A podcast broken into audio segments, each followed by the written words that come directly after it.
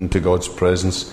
Just going to read some verses from Isaiah chapter six, uh, very famous verses.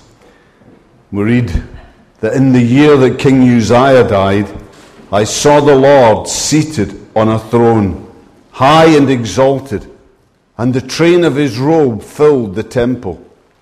Above him were seraphs, each with six wings. With two wings they covered their faces, with two they covered their feet, and with two they were flying.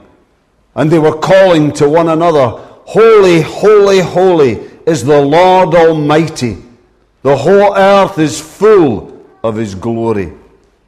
At the sound of their voices, the doorstop, doorposts and thresholds shook, and the temple was filled with smoke. Woe to me, I cried. I am ruined, for I am a man of unclean lips, and I live among a people of unclean lips. And my eyes have seen the King, the Lord Almighty. Then one of the seraphs flew to me with a live coal in his hands, which he'd taken with tongs from the altar. With it he touched my mouth and said, See, this has touched your lips, your guilt is taken away, and your sin atoned for. Then I heard the voice of the Lord saying, Whom shall I send? And who will go for us? And I said, Here am I, send me. Let's just pray. Father, we want to thank you for that reading that speaks of Isaiah and of the way that he met with you in all your glory, and of the way that that touched his life, the way that he felt he could do nothing other than respond to you. Lord, may that be true of your people gathered here tonight, in Jesus' name. Amen. Well, it is uh, Pentecost Sunday today. I don't know if you know that. I got into trouble for not acknowledging it properly this morning, but it is. It's that Sunday in the church year that's set aside for the church to celebrate and to remember God's gift, God's giving to the church of the Holy Spirit at the birth of the church, recorded for us famously in Acts chapter two. And so understandably, I've been thinking a fair bit during the week about, about the ministry of the Holy Spirit. So I've been looking around, doing some thinking, trying to kind of decide just what might be an appropriate topic to mark, to look at on a Sunday such as this. And I began to look around my, my bookshelves, and various titles began to stand out for me. Books like The High Cost of Holy Living, The Liberty of Obedience, and that famous book of daily Bible readings by Oswald Chambers, My Utmost for His Highest. And immediately as I looked at him, the thought then came to me that these books, written a number of years ago, say something about an emphasis that was at the very heart of Christianity among earlier generations, but that sadly, and even more so I would say tragically, is by comparison largely missing from the Christianity of today. And to be clear, what I'm talking about is holiness. The fact that God calls his people to be holy, to bring glory to him, to point to him by living lives that are separate from sin and lives that are positively committed totally to his service. Lives then that are truly Christ-like lives. And that God, by the power of the Holy Spirit, that he enables us to be holy, that he empowers us, he provides us with all the resources that we need that we might be holy. Now you see, Christians of earlier generations did have a concern for holiness. They did. At times, sadly, they allowed this though to, to mutate a bit into things like, like legalism, where their practice of Christianity degenerated into a little book of rules and regulations that were focused not on the, the big issues of Christian living, where the Bible is so clear, but rather on secondary issues, on side issues, on issues that might in fact be different for different Christians, depending on our character, our temperament, on the culture we live in, on our strengths and weaknesses, areas where we need to be led then by the Spirit. Instead, though, they develop their own little book of rules and regulations where the, the focus, and often I believe unintentional, but where the focus was not that we might become more like Jesus, but that we might become more like them by living like them.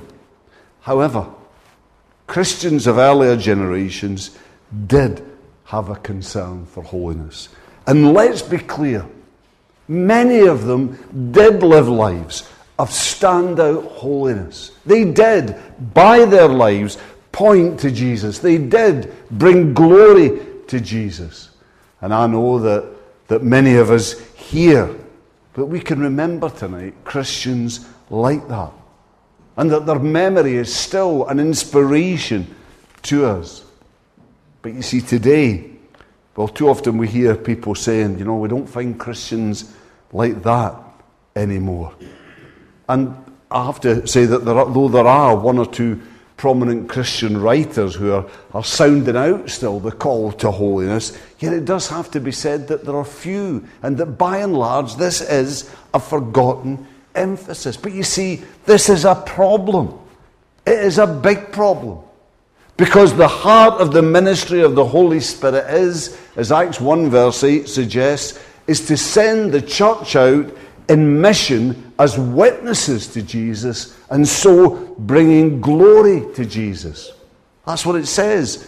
It says, but you will receive power when the Holy Spirit comes on you, and you will be my witnesses in Jerusalem and in all Judea and Samaria and to the very ends of the earth. And then, central to this, a major aspect of the ministry of the Holy Spirit is to enable us to live the kind of life, the kind of holy life that does bring glory to Jesus, that enables us to be effective in mission. You see, the heart of the ministry then of the Holy Spirit isn't the gifts of the Spirit, isn't the miraculous, though I wouldn't want to ignore either of these. But the heart of the ministry of the Holy Spirit is mission. And central to this is holiness.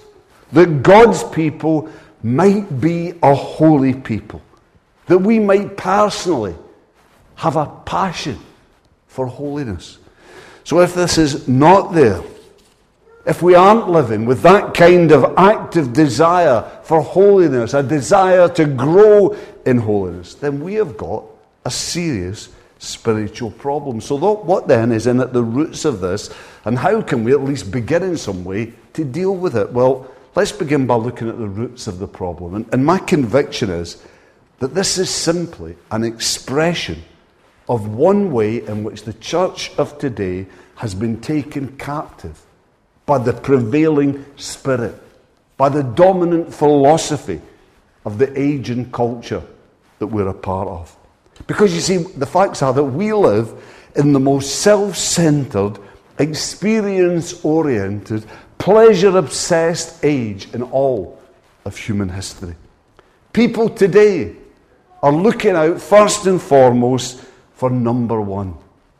And they don't try to hide it anymore. They brag about it. Because you see, society today tells them, tells us that this is the right thing to do. This is the way to live. And as part of this, they are looking for as many feel-good experiences as they can get. Because you see, it's felt that it's these that prove that they are really living life as it should be lived. It's these that prove that they're getting their share of what life is all about. Now you see, I do believe that we find this parallel almost precisely within the church of today. In that, as we said, too many Christians today don't seem to be concerned primarily about what they can give back to God in gratitude for all that is done, He's done for them in Jesus. Their first thought isn't about living the kind of consecrated, positively committed life that, as we said, holiness is all about. And nor is it about serving in Christ's name their community and their church. Rather, their first thought, often it seems their only thought, is what can I get out of this? What can I get out of my relationship with God? My relationship with my fellow Christians, with the church. And usually, too often, the way that the value of all of these different things is measured is in terms of what are they doing for me? What are they doing to make my life a happier, more comfortable, more pleasurable experience? Now here I want to say, don't misunderstand me. I'm not saying that there's anything wrong with a Christian who's enjoying a happy and a satisfied life. No. What I'm saying is that there is something wrong when a Christian makes their personal attainment of these things the primary objective, the main priority of their lives. You see, if these things come along as we live a life focused on Christ's glory, as our first thought is pleasing Him, then that is great. That's wonderful. But these kind of things that put me and my pleasure, my life, center stage, should never be the first priority for a Christian. And do you know when this best shows itself, if this is in fact the reality of our lives? I'll tell you, it's as things so often do. It's in our times of crisis. It's when things go wrong in our life.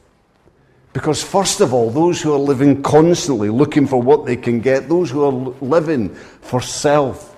Well, you see, with this kind of emphasis so wrong at the heart of their lives, then it's almost inevitable that someone with this kind of life focus, this kind of outlook, this kind of self-focus, self-focus, they will feel as if everything's always going wrong for them. Because life is all about them. And so anything that touches their life, anything that affects their life in the smallest way, is exaggerated and blown totally out of proportion. But when things do go wrong, what do people who are living like this do?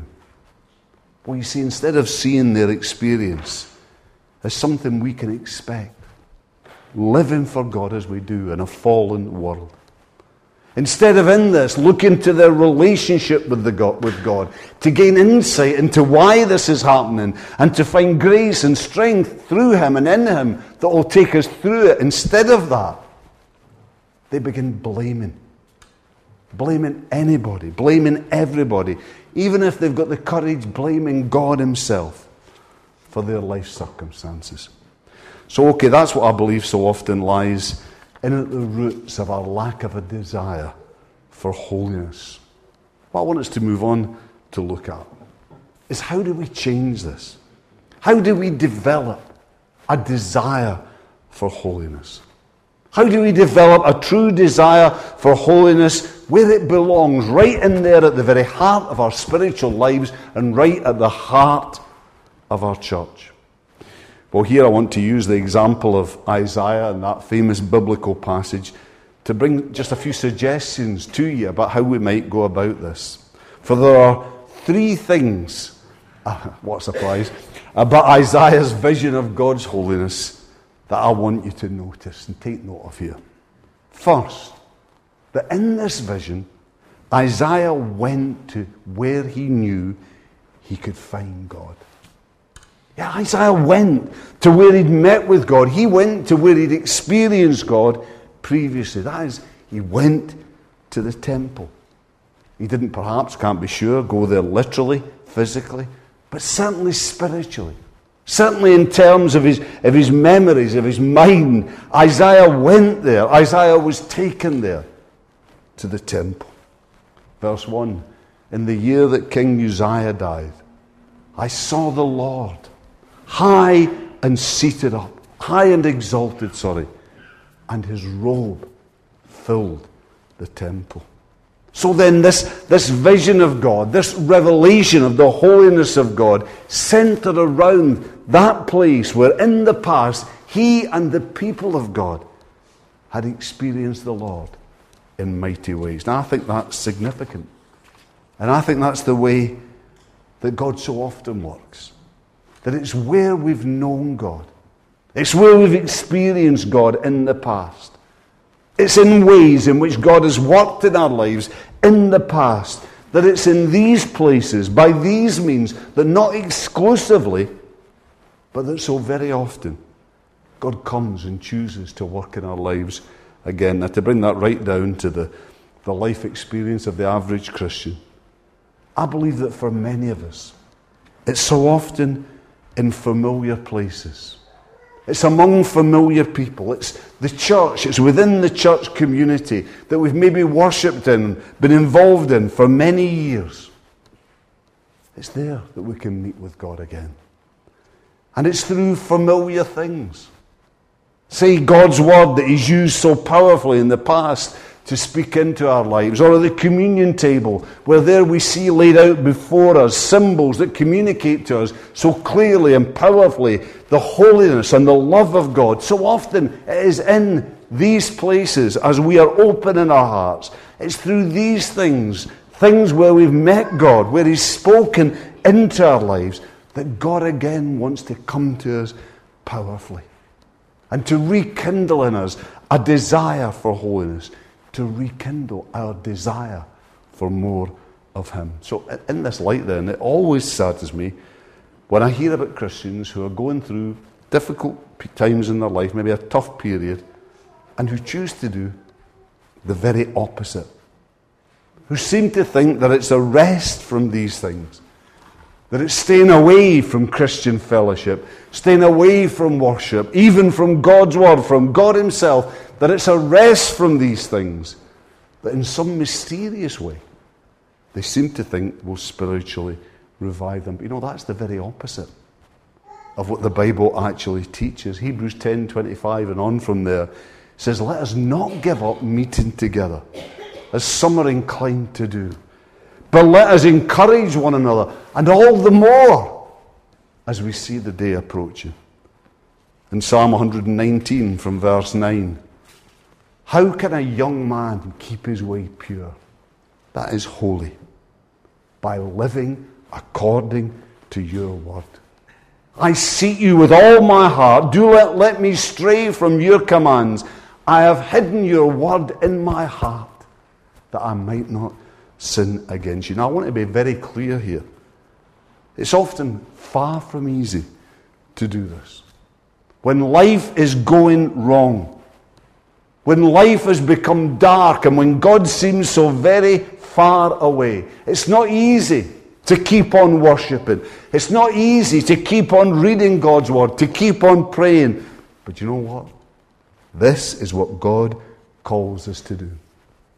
He calls us to this kind of committed, dedicated discipleship. And God chooses to revive us in the person and power of the Holy Spirit. He chooses to come and to revive in us a desire for holiness by meeting with us in His time, in familiar places, and by coming to us through familiar things.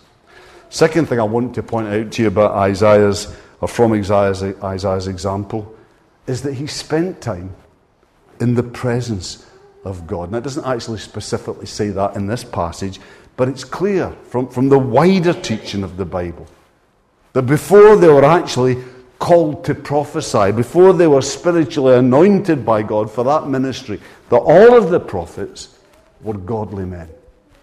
They were men who had a heart for God. They were men whose lives were open to God.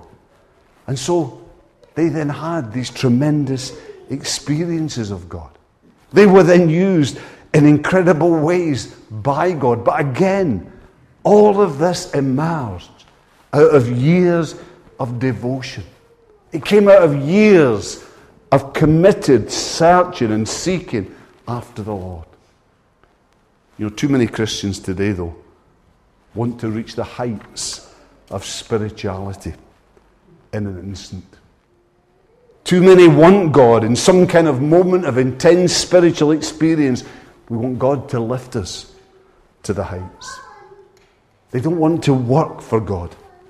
They don't want to wait for God. But I tell you, it doesn't happen like this. True holiness, depth spirituality, growing to know the Lord, in which we catch something of a vision of His holiness, His majesty, that then awakens in us a desire to be holy.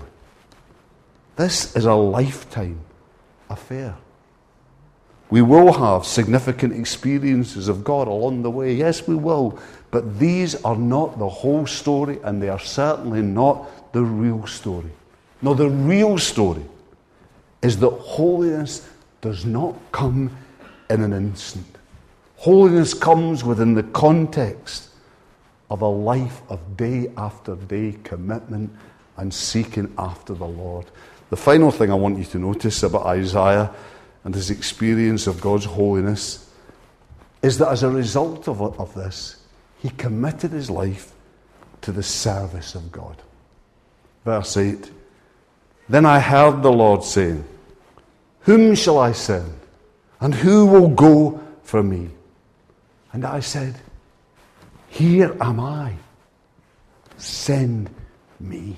You see, that is the sure and certain sign of the woman or of the man who's truly caught that vision of God in all of His awesome holiness. It's not an airy-fairy spirituality.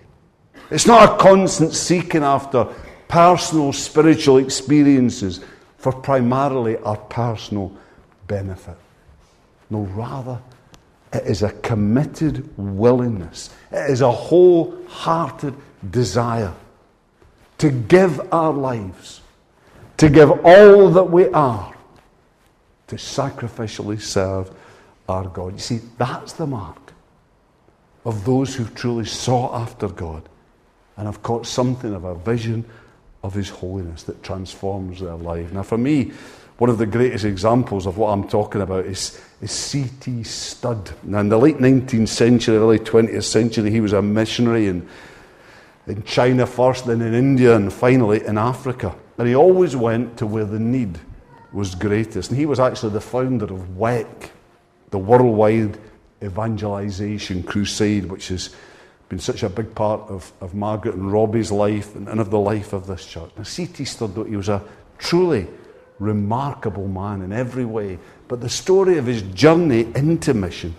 is the most remarkable thing of all. For you see, he was a an England cricketer, and at the very early stages, if you like, of his career. But he was outstanding. In nineteen, in eighteen eighty-three, sorry, to, the Cricketing Annual said of him when he was only twenty-one, it said this of him, it said, "For the second year in a row, he must be accorded the premier position as an all-round cricketer.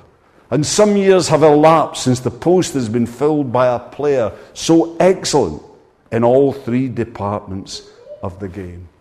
You see, he was the I don't know, the Ian Botham of his day, or the guy now Stokes, whatever you call them. If he'd been around today, he would be getting offered million pound contracts to pay to play in the Indian Premier League.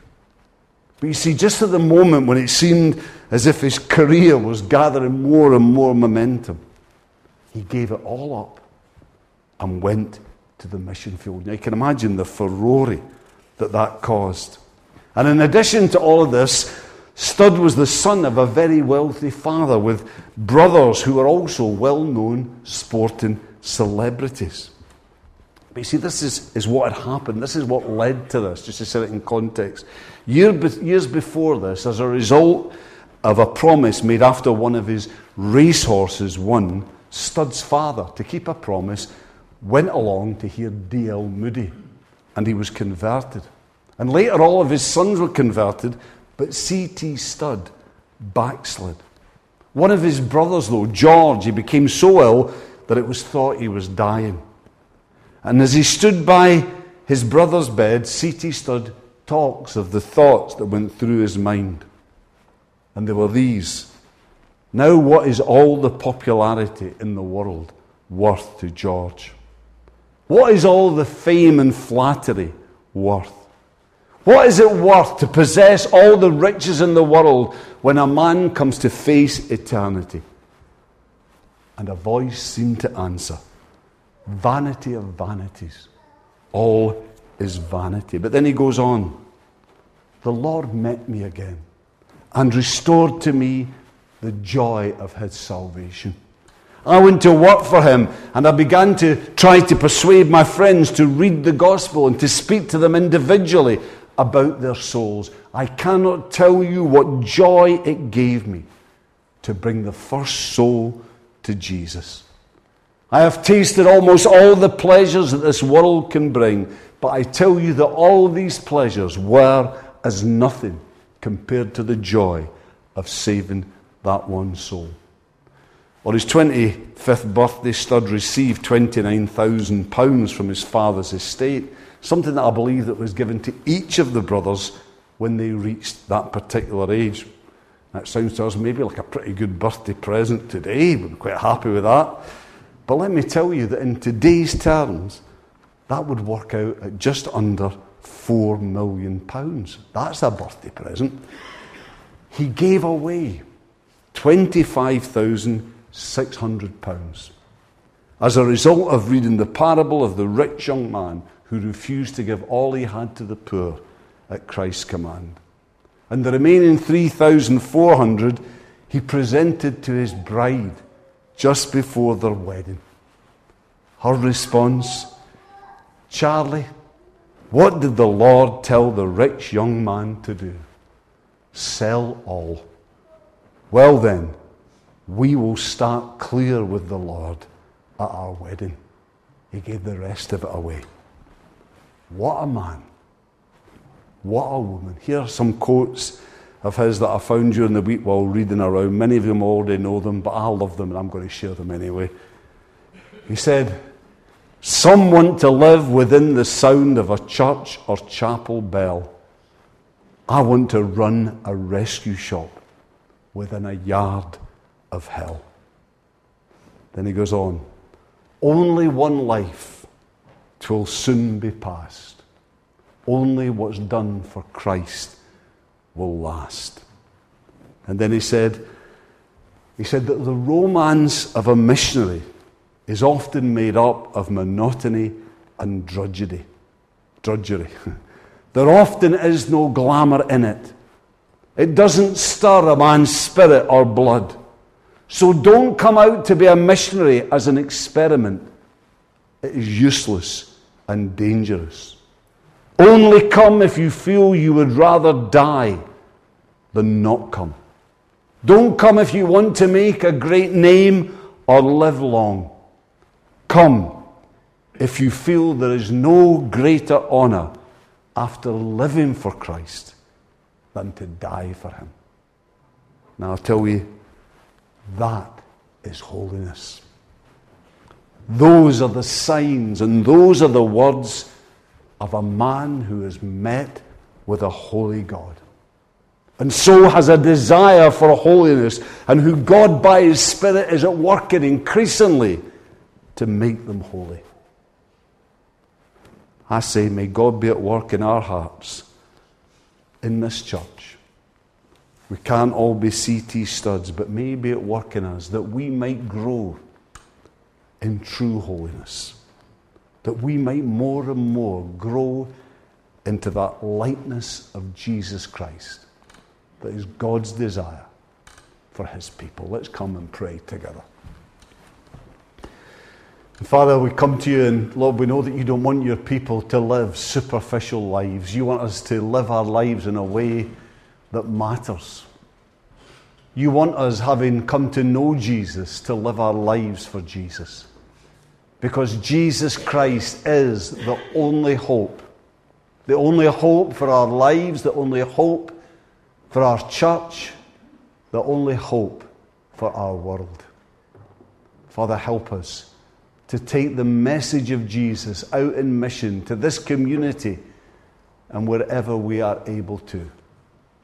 And help us to do it in part by living lives that are worthy of Jesus, by living lives that point to Jesus, by living lives that show how wonderful the Jesus that we know is. And we pray these things now in Christ's name. Amen.